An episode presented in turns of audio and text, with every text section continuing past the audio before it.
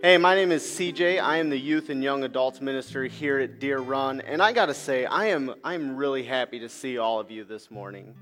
I know that uh, through our schedules, things can get really busy, and, and often it becomes easy to sacrifice Sunday for other plans. And so I gotta say, uh, thank you for coming. And I didn't mention this earlier, but if you're a visitor here, I want to encourage you before you leave, go check out our welcome center. Let them know that you are visiting. There's a little card that we'd like you to fill out, and then we'd like to give you a gift as well. This week, we are in week two of our four week series through uh, focusing on spiritual disciplines that I call growing pains. And last week, we talked about creating a space. And what that looked like to us was that rather than framing spiritual disciplines and focusing them on one specific topic like prayer or study, we framed it in a way of what it looks like to create a space for God and how having a spot for Him cultivates intimacy with Him. And that out of that intimacy, our first step in creating a space for God was through our hearts. And we discovered that if we create a space for God, He will fill it. This week, we're talking about making a sacrifice. And we, we live in a world that indulges in self reliance, and it, it even forces people to become more self reliant. And this is actually the, the uh, topic that inspired me to create this series. It actually started with a conversation that I had with my dad talking about the importance of fasting. And there were times in Jesus' ministry where his followers were often left unprepared for certain situations. And though Jesus would try to prepare them, there were often times where that preparation that Jesus had, the followers of Jesus did not have. And because of their lack of preparation, they would often experience failure where they otherwise would have had success. There's many things in my life that I could share uh, that I, I just, I simply can't live without. And, and if I were to put it in the context, people are far more important than things, so don't mistake me here, but I think one of the biggest things that I can't live without is entertainment. And, and we have so many different things that feed entertainment, especially in my life. I am preaching from an iPad right now. But outside of that, I have a smartphone, I have laptop, I have a TV, and there's in music, and there's just so many different forms of entertainment that I use at least once a day, if not several times. And if that entertainment was taken away from me, my whole day would radically change. Besides entertainment, I also love working out. In fact, there are times where if I go an entire week without going to the gym, without even going for a run or picking up a few dumbbells, whatever it is, if I'm not improving myself, after a week, if I don't have any of that, my body starts to feel rigid. I feel sore. And even my mind starts telling me, man, you got to get off of the couch and go. There's other things I can't live without too, one of which I'm sure you guys can relate with is social media. We have Facebook and Instagram and Twitter, and those are the three that I typically use, but there are countless forms of social media out there that people just absolutely love.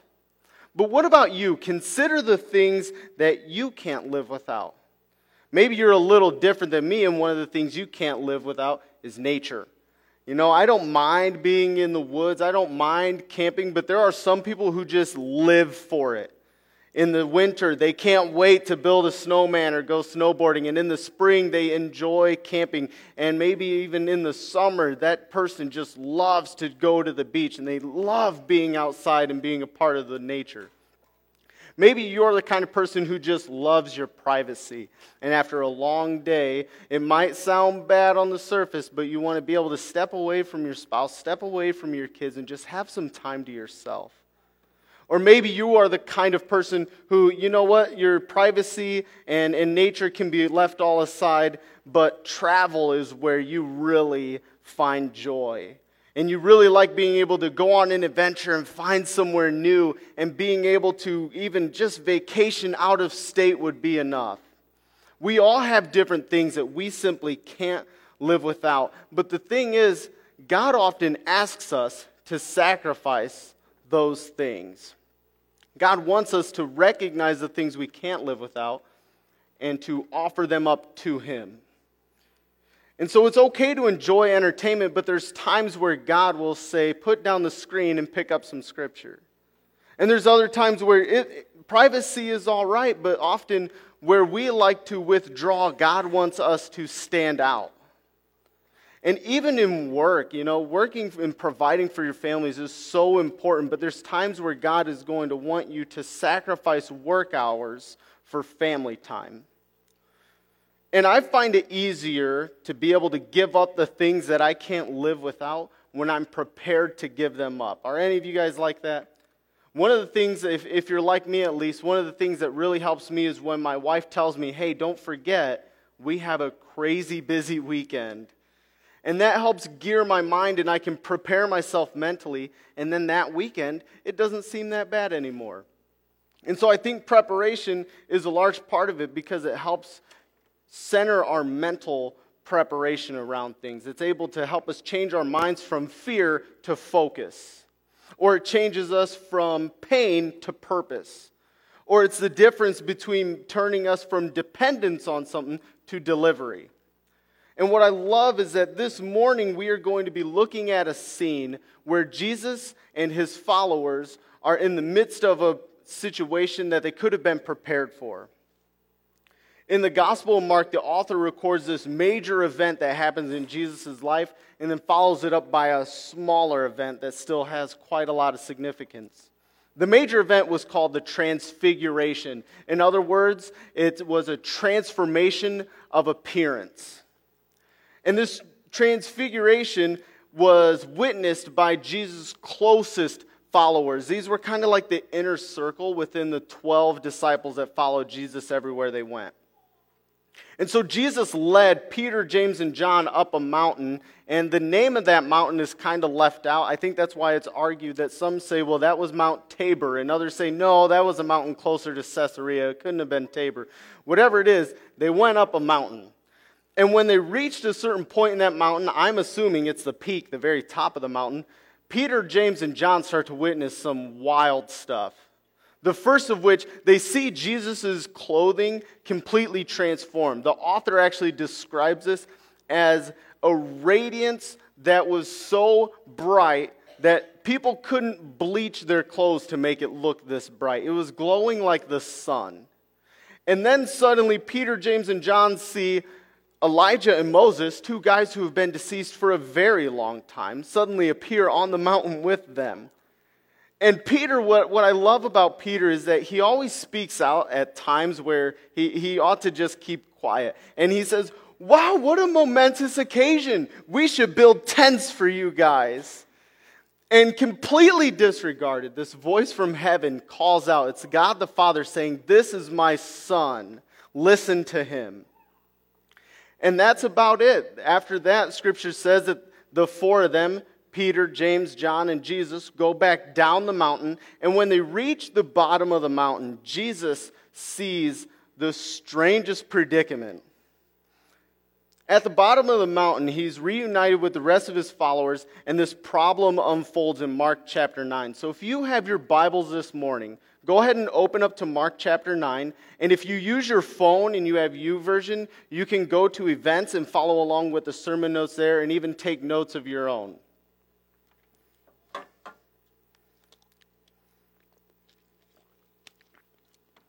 Mark chapter 9, starting at verse 14. When they, the disciples, or I'm sorry, when they, Jesus and the three, came back to the disciples, they saw a large crowd around them, and some scribes arguing with them. Immediately, when the entire crowd saw him, they were amazed and began running up to greet Jesus. And he asked them, What are you discussing with them? And one of the crowd answered him. I love this because Jesus is asking his disciples, Hey, what are you talking to these people about? And this guy says, We're talking about this.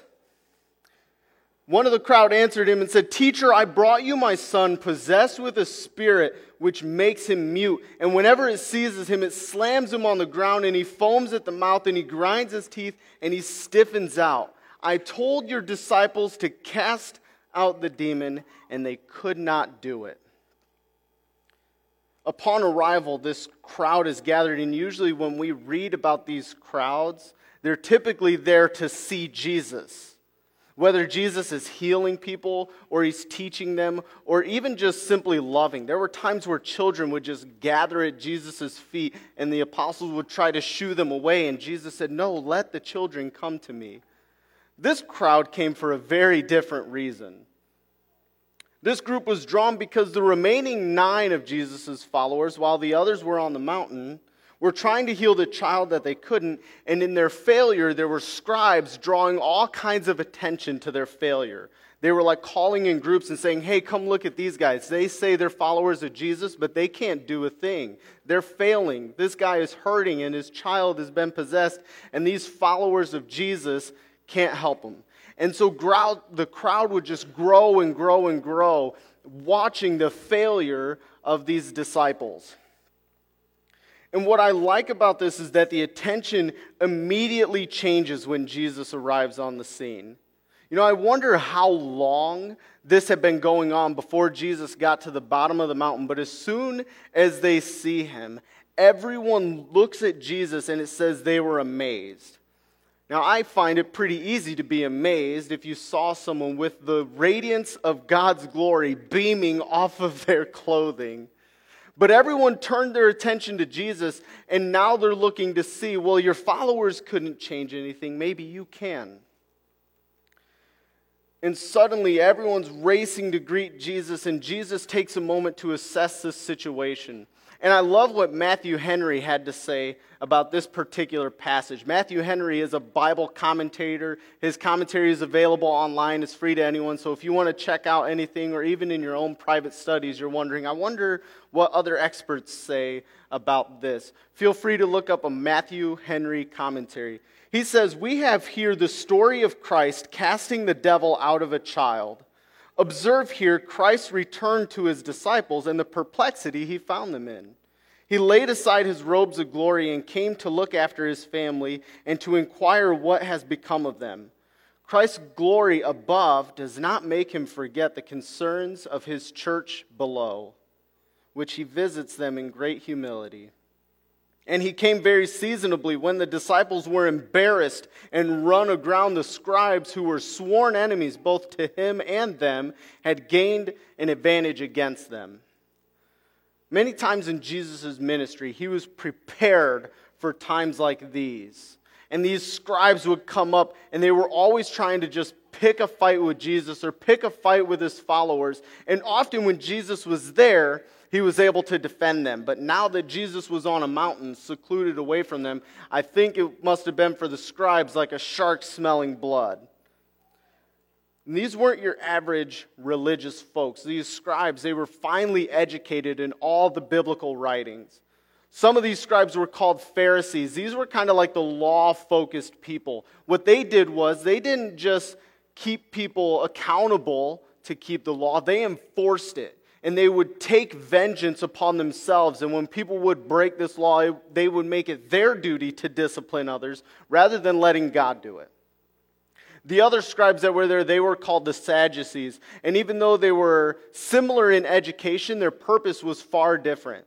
The Sadducees didn't necessarily enforce the law, but rather they wanted to take advantage of it. And so they would use the law against those who were under it in seeking power, fame, and wealth and whatever they could. And so all these scribes are gathering together and they are pinning the disciples against their failures.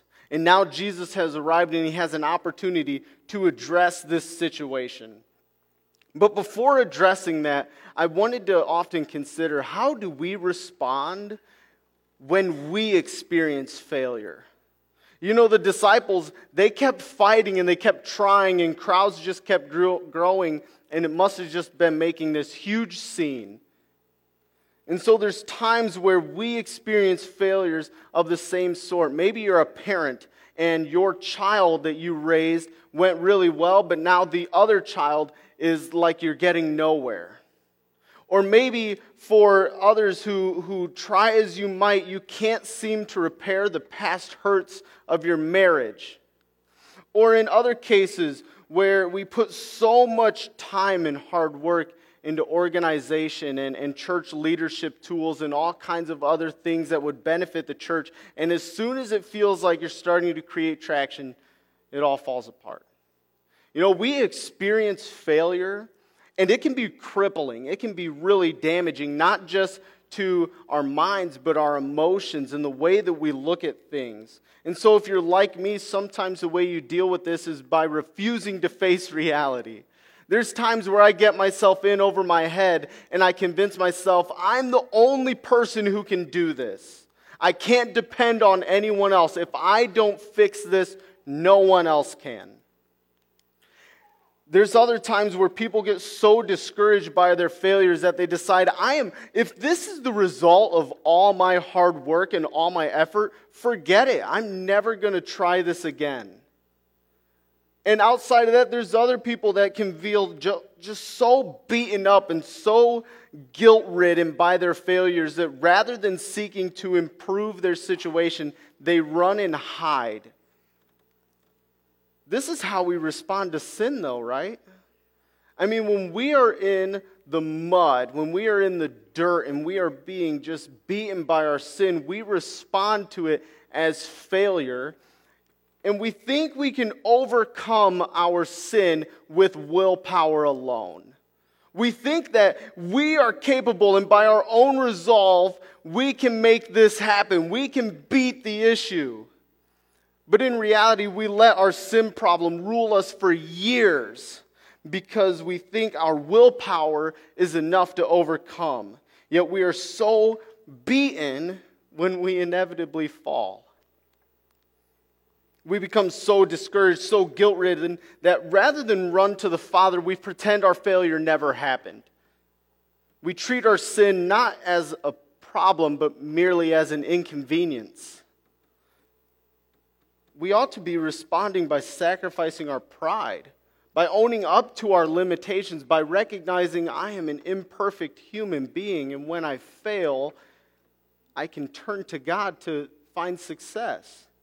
But how foolish are we to think that we could defeat sin with our willpower alone?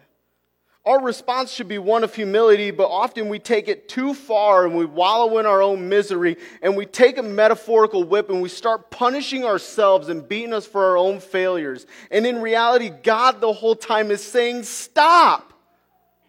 Give me your limitations.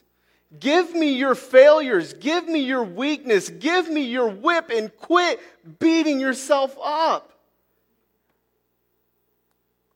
But we live in a world that promotes this self reliance, the kind of lifestyle that promotes you can do everything for your own. And so you can pump your own gas, you can plate your own meal, you can bag your own groceries. And even though this may be practical, it could be convenient, what eventually happens is we become conditioned to that kind of lifestyle.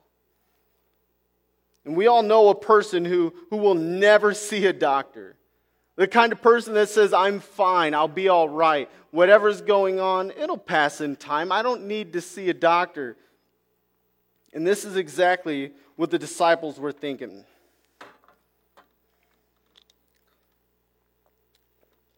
Continuing in verse 19, Jesus answered them and said, O unbelieving generation, how long shall I be with you? How long shall I put up with you? Bring the boy to me. They brought the boy to him, and when he saw him, immediately the Spirit threw him into a convulsion, and falling to the ground, he began rolling around and foaming at the mouth. And Jesus asked the father, How, how long has this been happening to him? And the father said, From childhood. It has often thrown him both into the fire and into the water to destroy him. But if you can do anything, Take pity on us and help us. And Jesus said, If you can, all things are possible to him who believes.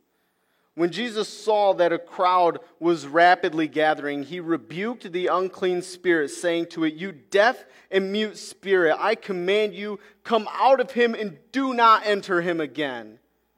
After crying out and throwing him into terrible convulsions, the spirit came out, and the boy became so much like a corpse that most of them said he's dead. And Jesus took him by the hand and raised him, and he got up. There is some powerful imagery here that I think if we just look at on the surface, we don't find out how we connect to this passage. One of them is this demon's reaction. It's, it's a reaction out of rebellion and disobedience. There's another form of Jesus' concern where his love and his sympathy pours out from him, not just for the child, but also for the father.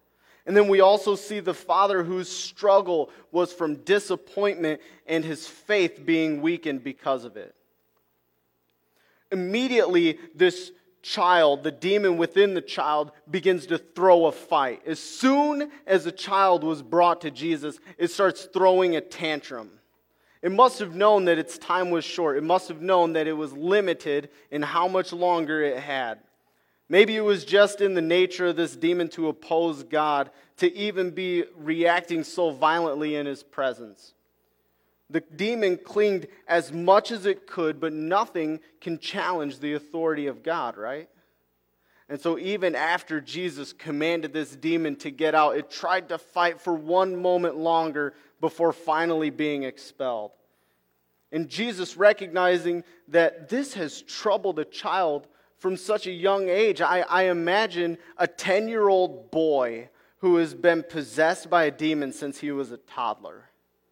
And Jesus, recognizing what's going on, rather than running and addressing the crowds and shooing people away and shaming them for, for making such a spectacle, he tended to the needs of the family first.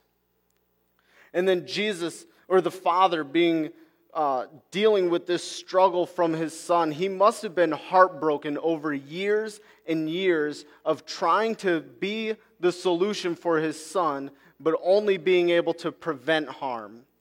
Rather than being able to heal his son, the most he could do was hold him while he was convulsing, or hold him back from jumping into a fire, or pull him out when he's dove into a lake or some body of water. And the father's struggle so difficult, so hard, because he loves his son so much, yet he is entirely helpless to the situation.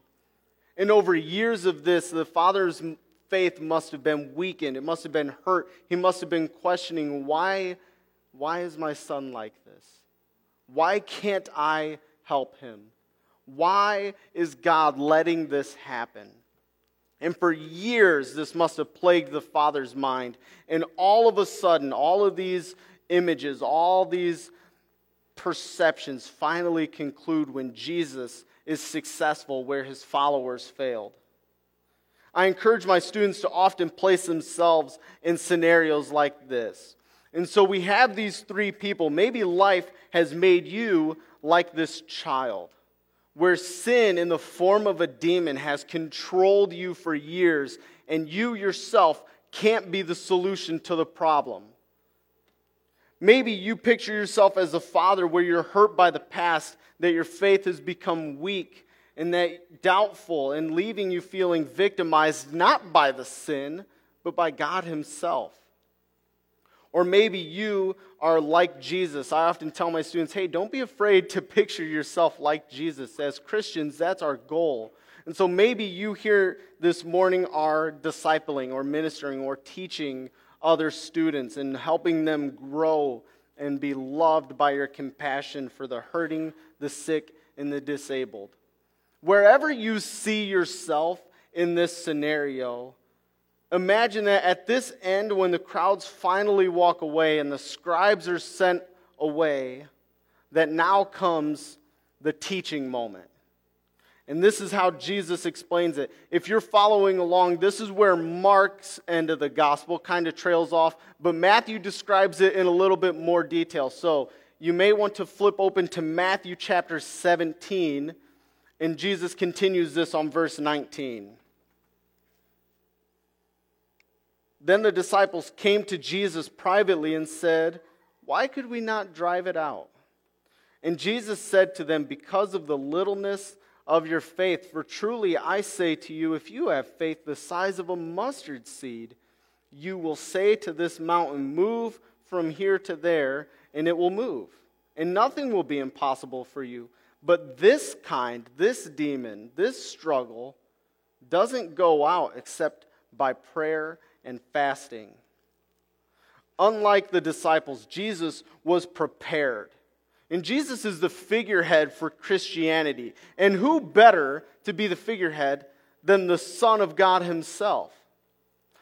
Throughout Jesus' ministry, we've noticed that He sets these principles and He sets these disciplines to teach His disciples, and He watches to see which of those are practicing those and which ones aren't. The Trinity of God is inseparable. It can't be explained by human reasoning, but what we are certain of and what Scripture makes clear is that God the Father and Jesus the Son are one. And so when Jesus was preparing for this transfiguration, he must have been dedicating a whole lot of time in prayer. He must have been making space for God to prepare himself for that. He must have also been teaching his apostles, his disciples, to fast with him during this time. And through Jesus' fast, he was prepared for the transfiguration, but the moment that came after that was still required for him to have, be fasting and praying. Jesus taught many things to his followers, but sometimes it just seemed that they weren't listening. During this time, Jesus had been discipling these followers. He's teaching them to love, pray, grow, and even sacrifice. And while Jesus must have been teaching them these things, Jesus would have been praying and sacrificing, but his followers must have been neglecting at least one of those things. And sacrifice is hard. In our culture, we become so self reliant and so focused that we can do more for ourselves than anyone else could. And so, God wants us to learn to be more dependent on Him rather than reliant on ourselves, and that He could enable us in ways that otherwise we wouldn't be able to. God has storehouses of blessings, and He tells us to test Him in this that if we were to give something to God, that He would open those storehouses up for us, and that He would bless us far beyond what we could ever imagine. And this goes in that while talking with my dad, he encouraged me to practice a dietary fast. That was where I decided that, off of his instruction, off of his advice, that I would take one day a week and not eat anything, and I would just fast. And I got to tell you, the very beginning of that was a struggle. I had done it for about ah, seven or eight weeks, but the first two or three were different. They were. And so the way I did this finalized with me taking Wednesday and not eating anything from 12 a.m. being midnight until 11:59 p.m. that same day. But it first started off with a totally different day. And so I picked a different day and I thought, "Hey, this will work." I also thought maybe I'll do it from the time I wake up to the time I go back to sleep. And all of those things were, were just optional. I didn't put heavy parameters. I didn't really have a direct plan. All I knew is, that I wanted to start practicing a spiritual discipline of fasting. And so I started practicing, and it was a rough start because I changed how I wanted to probably three times throughout this whole time. The method changed during that time too, so rather than fasting from when I woke up to when I went to bed, I decided to make it 24 hours. And then the day changed as well because you know what? One day didn't work that well for my wife. And I wanted to be able to make it easier on her. I didn't want her to bear a burden that I was supposed to take. And so I changed the day. And what I found out is that God was showing me the how before ever teaching me the importance of why. And this is often where we get caught up, but I learned through my practice that through and the study of this passage that we can do more when we sacrifice more. Often scripture uses this dietary sacrifice. That's why I started. Because you know what? It isn't easy to give food up for a day and to endure hunger pains during that time. But I'll tell you what's more painful is dealing with unresolved guilt. And that sacrificing a meal may be struggle, but guilt, giving your guilt to God is far more difficult. And so you tell yourself, I deserve this. I'm a mess. I'm a failure. I can't do anything right. And that unresolved guilt eats away at your joy, your peace, your confidence, and ultimately it starts to push you away from God, far worse than what any meal could be doing to you.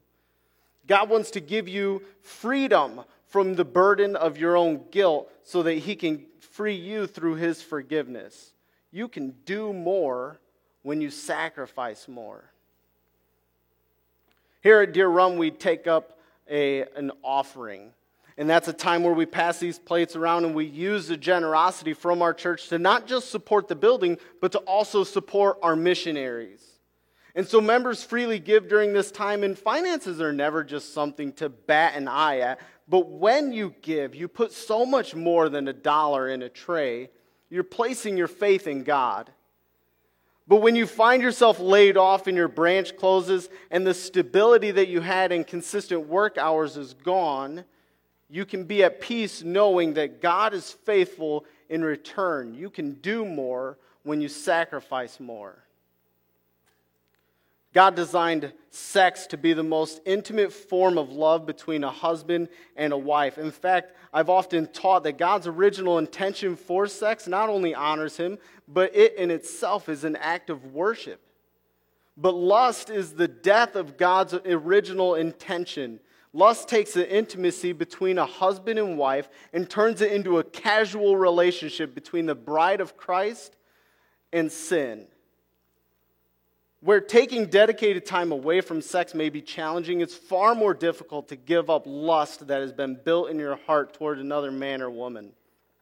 You can be freed from the shackles of lust by offering your sexuality to God. You can do more when you sacrifice more. It's so easy to get hung up on the why that I mentioned earlier that you never develop how. You get caught up with questions like how is this going to make me a better Christian, a better husband, a better wife, a better parent, a better student? You ask yourself questions like is God going to bless me or am I just doing this for nothing? Or you get caught up and you say, if God wants me to live abundantly, why on earth would He want me to sacrifice things? Getting caught up like this becomes a barrier in developing the how choosing what to sacrifice, deciding how long you're going to make a sacrifice, learning what works for you or your family and what doesn't. But the more you practice, you can hammer out the how before you ever have to consider why. You can do more when you sacrifice more. We're coming to a close this morning, and what I want to do is I want you to consider the benefits that this can have, that this one discipline would have on our entire church. Making sacrifices is incredibly difficult. It takes a lot out of us to just give something up, especially when that something is something that you can't live without. Rather than letting your guilt come between us and God, we can testify how even in our failures, God forgives. And instead of letting the fear of living paycheck to paycheck or the possibility of being out of a stable income, we can find peace in knowing that God is faithful through his provision. And rather than leaving our lusts up to men and women around us, the way they dress, the shape of their bodies, the vibe that they give, we can celebrate the intimacy that's reserved only for our spouse. Picture the change that would happen if our church would make a sacrifice for God. How it would influence our relationships that even though you have had a terrible week and you have been so caught up in frustration that when you enter this building, all of those things can be given away. Consider the burdens that weigh heavy on your heart when you feel that guilt and you know I am failing every day and I can't seem to make things right. Imagine the difference it would make on you when you walk into this church and that guilt is lifted entirely off your shoulders. Picture the difference you could have in the lives of people around you. We are a church that God is using to send out to be a ministering beacon to everyone in the community, not just people on staff like me or Aaron or David, but everyone. And God can use you far more when you sacrifice to Him. You can do more when you sacrifice more. The first step in making a sacrifice, I think, would have to start with giving your life to Jesus, dedicating your years to following him. He urges us to follow him in his death, burial, but also in his resurrection. And in this, we're freed from the prisons we confine ourselves to, and we can learn how to truly live in the freedom that God offers. Will you take that step this morning? Will you come forward and sacrifice a life of self reliance and depend on the one who has cared for you far more than you, what you could ever need?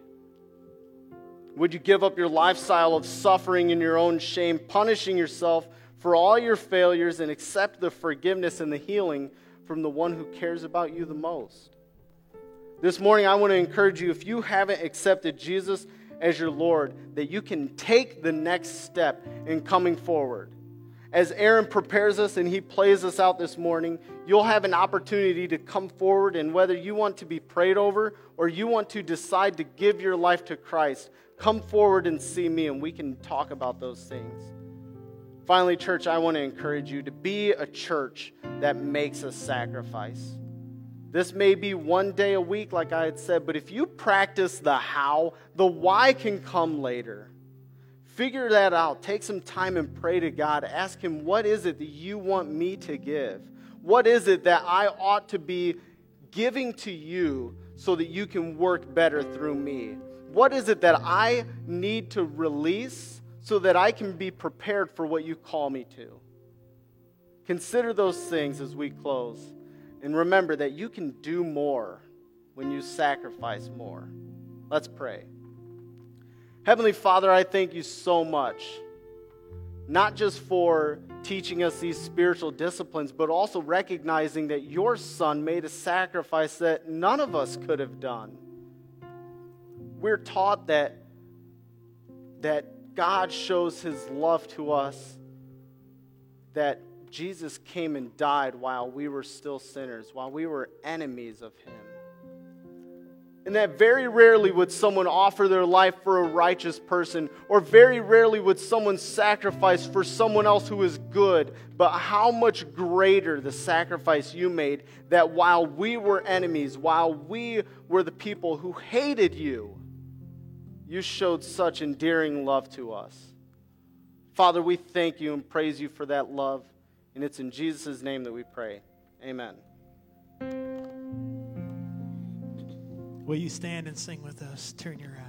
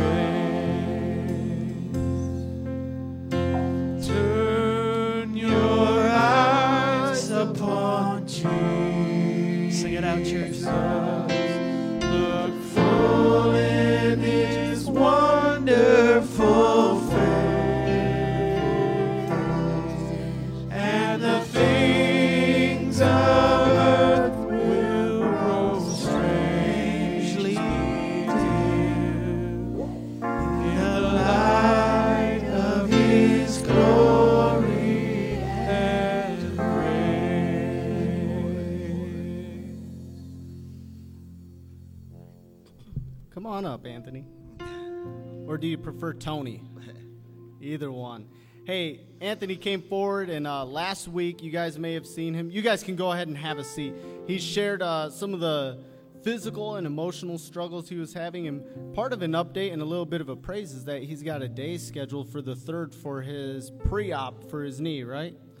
But one of the things Anthony had said is that he he feels that he wants to make a sacrifice for God, but but what does that even look like? How do we do that? And so I know that a lot of you guys may relate in that fashion because even though making sacrifices for God is very beneficial and we ought to be doing that, what I sacrifice is going to be very different than what you would sacrifice. And so, what we can do now is we can ask God to reveal those things to us. And so, I'm going to pray, and then you guys, I'd love if you join us. Heavenly Father, I thank you so much once again for the sacrifices that you've made for us and the way that you modeled sacrifice. God, I pray that for all of us here that may be urged in that in that direction to be able to give things up for you, that we know each person is different and that you would call someone differently than you would someone else. And so, God, I pray that you use your Holy Spirit over the lives of Anthony as well as the rest of the congregation to recognize what you may be asking them to give up. Father, focus us towards what causes distraction from you. Focus us on those things that we would rather live with, even at the cost of living without you. Father, help us recognize the kind of things that we ought to be sacrificing and just reveal to us how we ought to do that, how we ought to take that approach. Sensitize our hearts and our minds to the way that you speak to us and reveal to us what that next step may look like. Father, we thank you and pray all these things in Jesus' name. Amen.